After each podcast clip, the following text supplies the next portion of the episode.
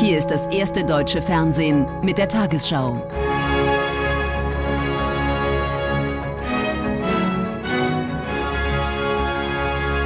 Heute im Studio Susanne Daubner.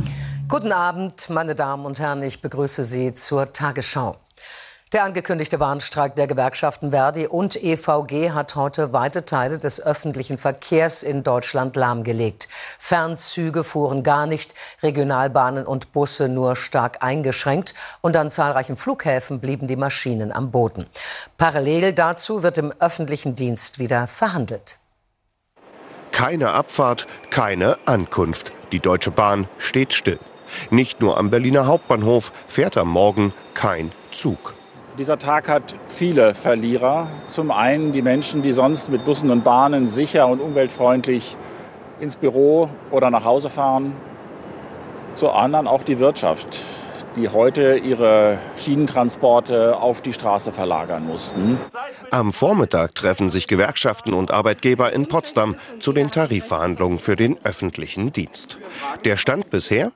Bund und Kommunen bieten fünf Prozent mehr Geld in zwei Schritten bei einer Laufzeit von siebenundzwanzig Monaten sowie Einmalzahlung.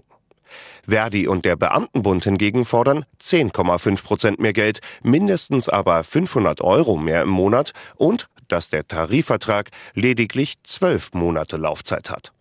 Das ist einfach Druck auf dem Kessel, weil die Beschäftigten es leid sind, sich jeden Tag mit warmen Worten abspeisen zu lassen, während die Arbeitsbedingungen immer schlechter werden. Naja, wir haben ein gutes Angebot vorgelegt.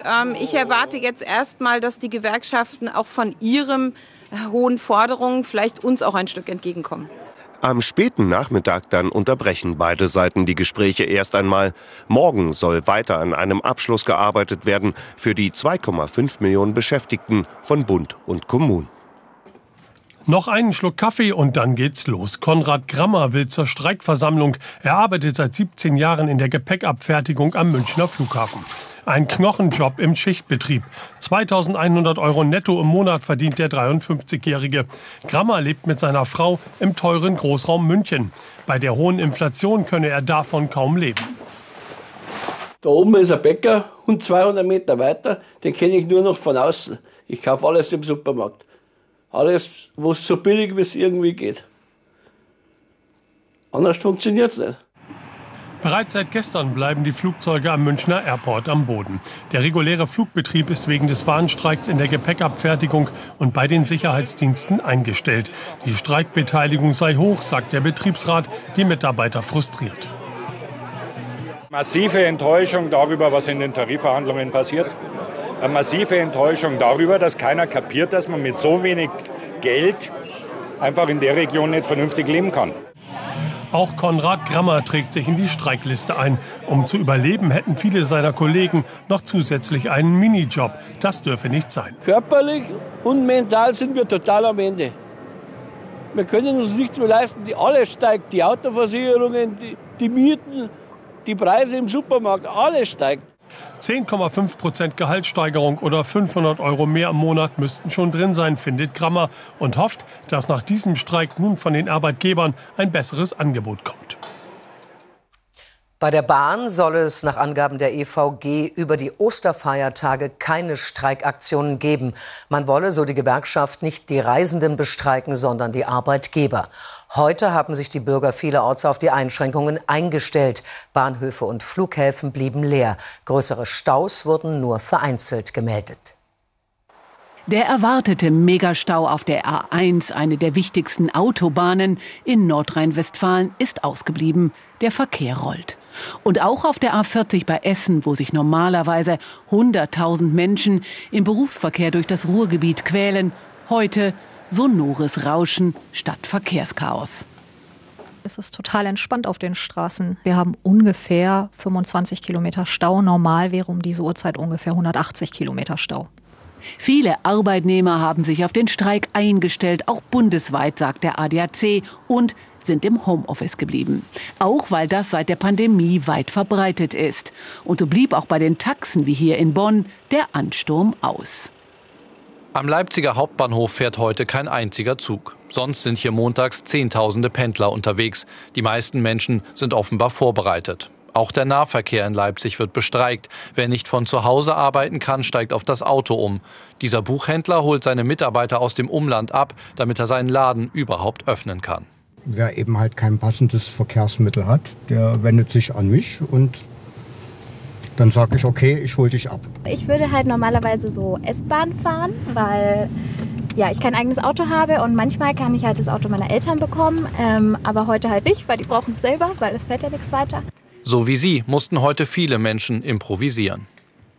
Keine Spur von den großen Container- oder Kreuzfahrtschiffen, heute beim Blick auf Deutschlands größten Seehafen. Pünktlich um sechs Uhr haben die Lotsenversetzer der Hafenverwaltung Hamburg Port Authority ihre Arbeit niedergelegt. Sie transportieren die Lotsen normalerweise zu den großen Frachtern. Lotsenpflichtige Schiffe dürfen die Elbe daher den ganzen Tag über nicht befahren. Für den Fall einer Havarie hat Verdi einen Notdienst eingerichtet. Auch im Nord-Ostsee-Kanal gibt es massive Einschränkungen. Wie hier in Kiel-Holtenau bleiben auch in Brunsbüttel die Schleusentore aufgrund der Streikmaßnahmen geschlossen. Auf anderen Wasserstraßen sind auch bewegliche Brücken oder Sperrwerke betroffen. Ist der Streik gerecht oder eine Gefahr für die Wirtschaft? Das ist das Thema bei Hart aber fair um einundzwanzig Uhr hier im Ersten. Trotz zwanzigstündiger Verhandlungen hat die Koalition ihren Streit in wichtigen Schlüsselfragen bisher nicht ausräumen können. Die Spitzen von S P D, Grünen und F D P vertagten sich auf morgen, weil Kanzler Scholz mit mehreren Kabinettsmitgliedern in den Niederlanden erwartet wurde. Dort sprach er von sehr guten Fortschritten im Koalitionsausschuss. Unstimmigkeiten gibt es in der Ampel unter anderem über die Klima-, Verkehrs- und Infrastrukturpolitik. Gestern Abend achtzehn Uhr dreißig. Die Marathonsitzung beginnt. Die Outfits bequem. Dass es lange dauert, ist absehbar.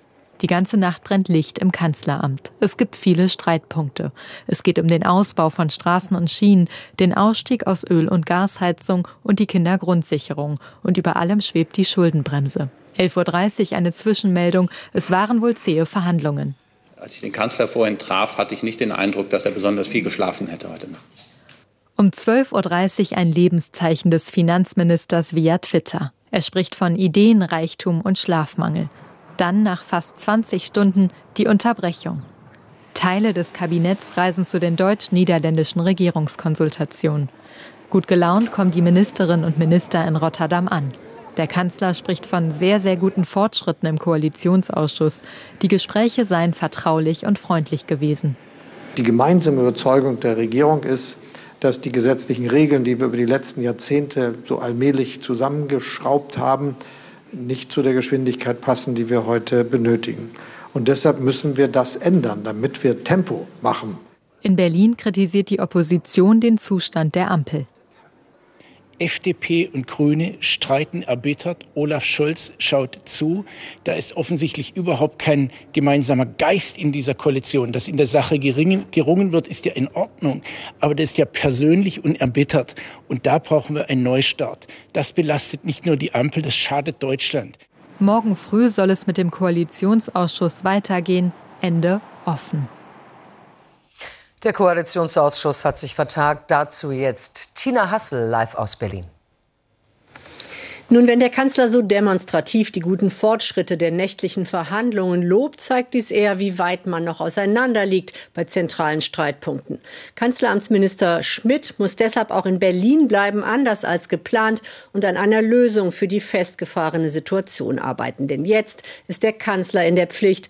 Scholz muss dafür sorgen, dass alle drei Partner gleichermaßen Erfolge verzeichnen und Zugeständnisse machen, vor allem beim gemeinsamen Kampf gegen den Klimawandel. Beispiel, wenn die Grünen sich beim beschleunigten Ausbau von Autobahnen und Straßen bewegen, müsste die F D P im Gegenzug verbindliche Weichenstellungen für mehr Klimaschutz beim Verkehr auf den Weg bringen.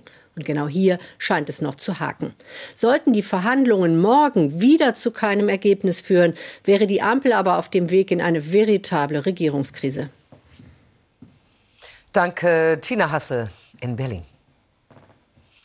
Deutschland hat, wie angekündigt, achtzehn moderne Leopard zwei Kampfpanzer an die Ukraine geliefert. Einen entsprechenden Spiegelbericht bestätigte Bundeskanzler Scholz in Rotterdam.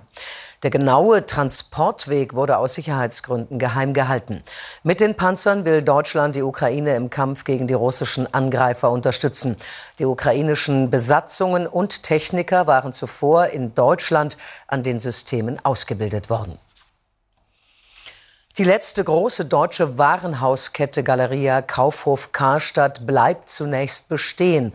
Gläubiger des hochverschuldeten Unternehmens, etwa Lieferanten und Vermieter, stimmten einem Sanierungsplan zu. Dafür verzichten sie auf mehr als eins Komma drei Milliarden Euro. Auch hunderte Millionen Euro Steuergelder, die Galeria während der Pandemie als Kredit erhalten hatte, müssen abgeschrieben werden. Einen hohen Preis zahlen auch die Beschäftigten. Mehr als viertausend Stellen werden gestrichen. Die Gläubiger hatten eigentlich keine Wahl. Denn hätten sie dem Sanierungsplan des Generalbevollmächtigten Geiwitz nicht zugestimmt, hätte das das sofortige Ende für den Warenhauskonzern bedeutet. Doch dafür verzichten sie auf viel Geld. Allen voran der Bund. Er muss fast seinen gesamten Kredit von sechshundertachtzig Millionen Euro abschreiben. Genau wie die Bundesagentur für Arbeit, achtundneunzig Millionen Euro Insolvenzgeld. Damit kann die Sanierung von Galeria beginnen.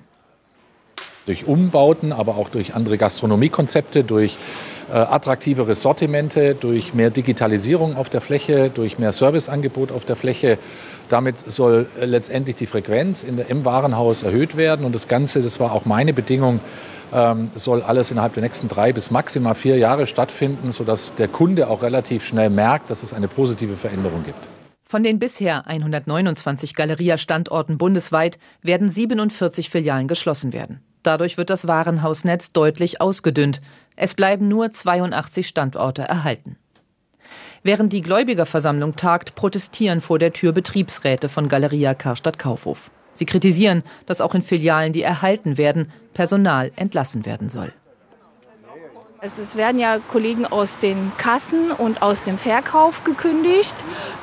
Und das ist das, wo du sagst, das verstehst du jetzt gar nicht, weil ja eigentlich, es soll weitergehen mit Beratung. Und wir machen alle super gerne unseren Job und wollen wirklich für die Kunden da sein. Galeria-Gesellschafter Benko soll die anstehende Sanierung mit zweihundert Millionen Euro unterstützen. Gläubiger und Beschäftigte hoffen, dass das reichen wird, um die Warenhäuser langfristig zu erhalten. Nach monatelangem Streit um die Justizreform in Israel hat die Regierung von Ministerpräsident Netanyahu das Vorhaben heute um mehrere Wochen verschoben. Die Zeit sollte genutzt werden, um einen breiten Konsens in der Frage zu finden. Israel dürfe nicht in einen Bürgerkrieg abgleiten, so Netanyahu. Auch heute gingen wieder Gegner und Befürworter der Reform auf die Straße. Die Gewerkschaften hatten zu einem Generalstreik aufgerufen. Tel Aviv am Mittag. Erneut haben tausende Demonstranten große Straßen und Kreuzungen blockiert, aus Protest gegen die umstrittene Justizreform. Sie erwarten, dass Premierminister Netanyahu die Reform heute stoppt. Die Sorge, die Regierung wolle die Justiz kontrollieren durch das Besetzen von Richterposten oder indem sie Entscheidungen des obersten Gerichtshofs aushebelt. Diese Regierung handelt, ohne auf die Stimmen so vieler Menschen zu hören. Das ist keine Demokratie. Das hier wird nicht mehr aufhören. Ich höre nicht auf, bis es einen Kompromiss für alle gibt. Einen Kompromiss, den Premierminister Netanyahu bislang ablehnt. Gestern entlässt er seinen Verteidigungsminister. Der hatte öffentlich gefordert, die Reform zu stoppen. Sie sei eine Gefahr für die Sicherheit Israels. Der Staatspräsident verlangt heute erneut einen sofortigen Stopp. Und auch in den eigenen Reihen wächst die Kritik an Netanyahu. Gleichzeitig drohen einige seiner Minister mit Rücktritt, falls er die Reform stoppe. Am Abend äußert sich erstmals Netanyahu selbst. Er warnt vor einer großen Krise und kündigt an, die Reform in die Sommermonate zu verschieben. Wenn es eine Chance gibt, einen Bürgerkrieg zu vermeiden, in dem wir reden, dann gebe ich diese als Premierminister. Ich gebe eine echte Chance für eine echte Diskussion. Die landesweiten Proteste gehen weiter. hunderttausend Reformgegner sind es am Nachmittag allein in Jerusalem. Am Abend demonstrieren dort erstmals auch etwa zehntausend Befürworter der Reform. Das bloße Verschieben wird die Reformgegner nicht zufriedenstellen. Sie fordern, dass die komplette Reform vom Tisch genommen wird. Genau das aber kann Netanyahu gar nicht mehr anbieten, ohne dabei seine eigene Regierung aufs Spiel zu setzen. In Schottland sind die Weichen für die Nachfolge der langjährigen Regierungschefin Sturgeon gestellt. Die Mitglieder der schottischen Nationalpartei haben Hamza Yousaf zu ihrem neuen Vorsitzenden gewählt, den bisherigen Gesundheitsminister. Yousaf versicherte, er werde sich wie Sturgeon für die Unabhängigkeit von Großbritannien stark machen. Morgen steht seine Wahl im Parlament an. Mit Yousaf rückt erstmals ein muslimischer Politiker an die Spitze der schottischen Regierung. Der erste große Waldbrand in Spanien in diesem Jahr ist vorerst gestoppt, allerdings noch nicht unter Kontrolle. Medienberichten zufolge breiten sich die Flammen im Osten des Landes aber nicht mehr weiter aus. Das Feuer zerstörte seit Donnerstag eine Fläche so groß wie etwa fünftausendfünfhundert Fußballfelder. Mehr als eintausendsiebenhundert Menschen wurden seitdem vorsorglich in Sicherheit gebracht. Und nun die Wettervorhersage für morgen, Dienstag, den achtundzwanzigsten März. Steigender Luftdruck sorgt vorübergehend für recht freundliches Wetter. Die Nacht wird allerdings verbreitet frostig und von der See ziehen einige Schnee, Schneeregen oder Graupelschauer Richtung Südosten. An den Alpen schneit es auch längere Zeit. Sonst klart es bis zum Morgen öfter auf, stellenweise besteht Glättegefahr. Am Tag eine freundliche Mischung aus Sonne und Wolken. In einem Streifen von der Nordsee über Sachsen bis nach Ostbayern gibt es allerdings ein paar Schnee, Regen oder Graupelschauer. In Nordseenähe heute Nacht frostfrei, sonst überall Minusgrade. Im östlichen Bergland morgen niedrige einstellige Werte, im Südwesten dagegen knapp über zehn Grad. Ab Mittwoch erwartet uns wechselhaftes, aber deutlich milderes Wetter und ab Donnerstag wird es zudem windig. Am Freitag zieht von Westen ein Sturmtief heran.